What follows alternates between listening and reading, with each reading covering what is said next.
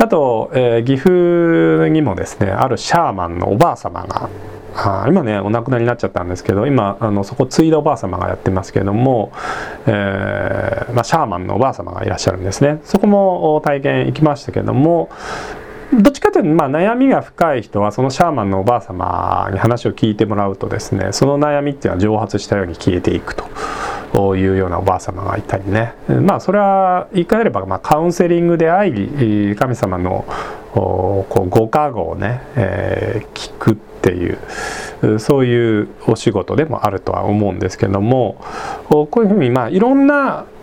種類があります。最近ね、お財布リーディングとかね、そのお財布があなたにとって、えー、金運をもたらすものなのかどうなのか、まあ、人生全般が良き方面へ行くのかどうかっていうものをいろいろ財布を通じてアドバイスしてくれる人とか、えー、あと風水師なんかもねスピリチュアルのお仕事の一つですよね。うん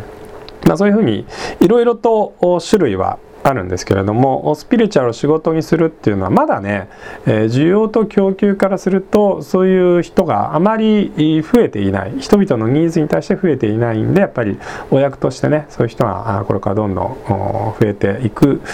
まあ、産業になるんだろうなと思うんですね。えー、これは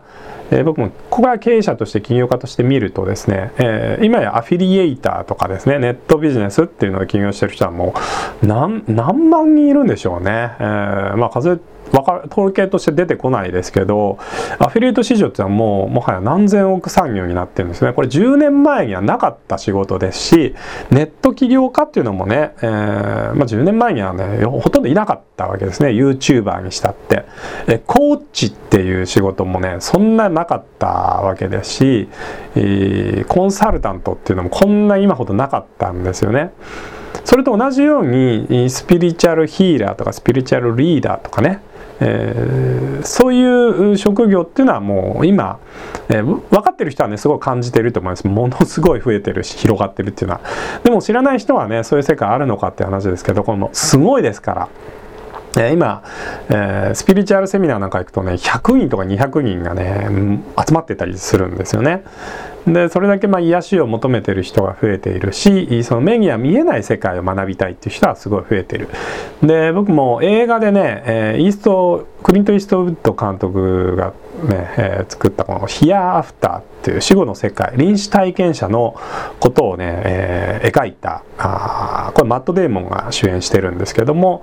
その死後の世界死者と交流話ができるっていうねマット・デーモンがまあ、実在した人をこう、えー、ストーリーにしてるみたいですけどね「Year After」ってね、えー、これを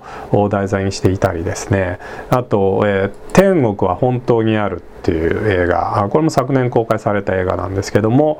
これはもうある子供がですね、えー、いきなり生まれる前の話を語り始めると。これ実話の子供の話ですね。これを英語にしたものがこれが全米大ヒットっていうね。やっぱそういうところに興味を持つ人がすごく増えているんですよね。で死後の世界が分かるとですね現世をどう生きたらいいのかっていう生きがいが見つかってきたりします、えー、あとねえー、有名な本ではですね、えー、天国を旅するスーザンからの手紙っていうそういう本もあるんですけどこれはもう亡くなった人がですねあの世から、えー、現世の人に話しかけて本を書き上げたっていうそういう本なんですけどこれはもう弁護士の方がねがんで亡くなる時に闘病生活の意識が飛んでる時からもう死後の世界で、えー、こう現世の人にね話しかけて死後はこうだよああだよっていうのを現世の人が亡くなった弁護士の方の霊的死後の存在から聞いたものを全部、えー、本にしたっていうものなんですけどそれを読むとねあの死後の世界ってあそうなってんだっていうのはねよく分かりますね。えー、なんかあの死後の世界っていうのはこうなんだろうなうーん現世の人をねお隣の部屋で見てるっていう感覚ですよね。で僕もこれそそんなのね信じてなければこんな話できないと思うんですけど体験として、えー、っと最初興味持った時にねモンロー研究所っていうのがあるんですけどこれはえ科学であの世を探求した博士が作った研究所なんですけど、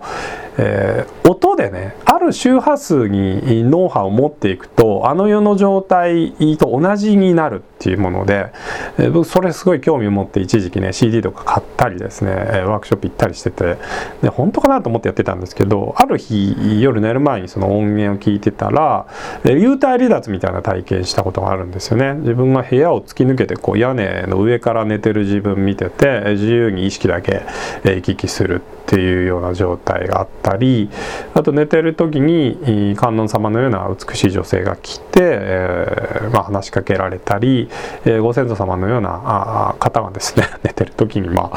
ああのー、鈴持ってね、えー、今朝も今朝のようなもの着てチリンチリンって来たりそういうことがま何度もあってですね、まあ、今にして思えばまあワンネスへの意識の覚醒のま一環だったんだなということはまあ分かるんですけど